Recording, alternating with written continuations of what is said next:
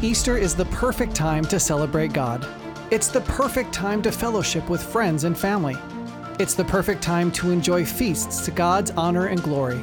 But what does discipleship look like on Easter Sunday? Couldn't that distract from the purpose? Easter is the highest of high days, the most glorious of holidays, the day we celebrate our Savior's eternal triumph over sin and death. It's the day that all genuine followers of Christ should unite in victorious spiritual exaltation. And isn't an event that glorious worth inviting others to participate? The one true God of the universe has existed since eternity past in ultimate perfection. He spoke the cosmos into existence for his sole honor and glory.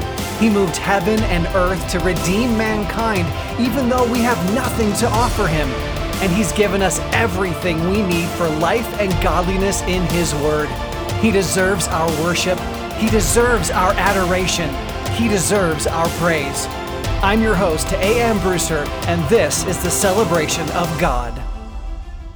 Check it out, everyone. Today we post our 50th episode, and I'm so thankful that we're still working through the year long celebration of God with you and your fellow disciplees. I created the year long celebration of God and its podcast as a parenting tool for all of my awesome dads and moms who follow Truth Love Parent. That podcast is getting close to 450 episodes, and I praise God for the way He's using them to equip men and women to disciple children and teens.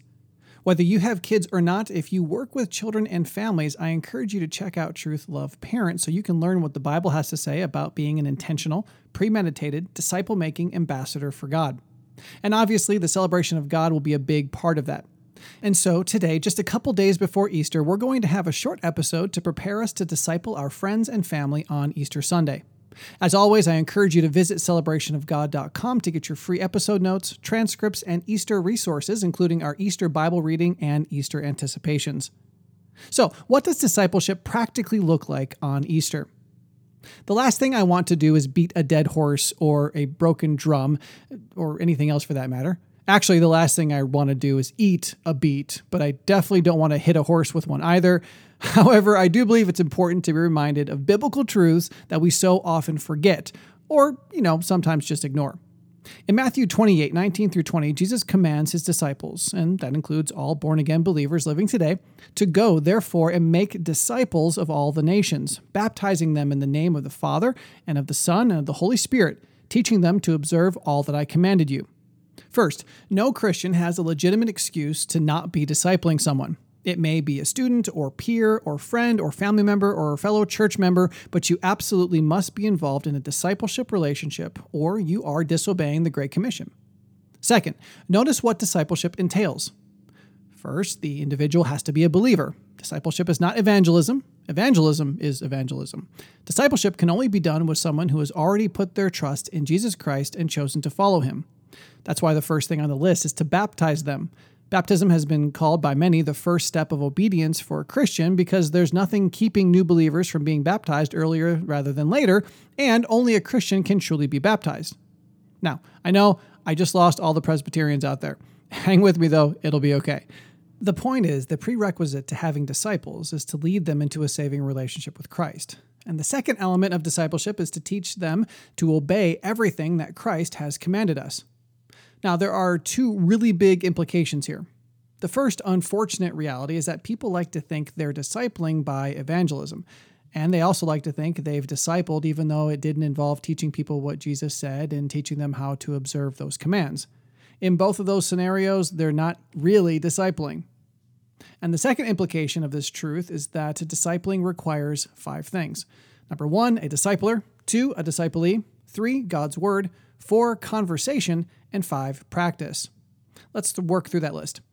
The first two points are obvious, but let me sit on them for a second while I toss this beat at a dead horse. Number one, are you really a discipler?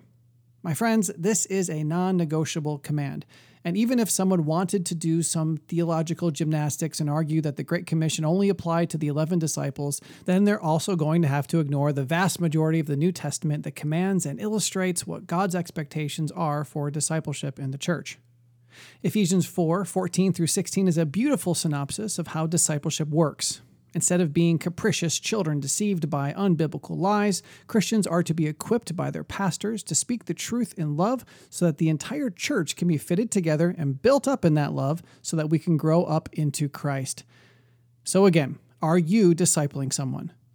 Well, the answer to that question is really easy if you can answer the second question. Two, do you have a disciplee? If you don't, then you're not a discipler. If you do, then you are. They require each other. You're not a discipler waiting for a disciplee, you're not doing the job. And the really cool thing about discipleship relationships is that they don't require a master and a pupil dynamic. I know Christ commands us to teach each other, but that can and should be a reciprocal relationship. I can speak the truth in love that you need to be built up in the, that area, and you can speak the truth in love that I need to be built up in another. But did you know that you can be a discipler with a disciplee and still not be discipling for Christ? Number three, is the Bible the foundation of your discipling? By our every fleshly word and deed, we invite people to be our own disciples, but it takes intentionality to disciple someone to follow Christ. That intentionality will require the scriptures. That's where we discover the truth and love to be spoken into others' lives. And speaking of speaking, do you and your fellow disciple talk about God? I know it's crazy, but having two disciples of Christ in the same room who both believe the Bible and who are both talking with each other does not mean that Christ honoring discipleship is happening.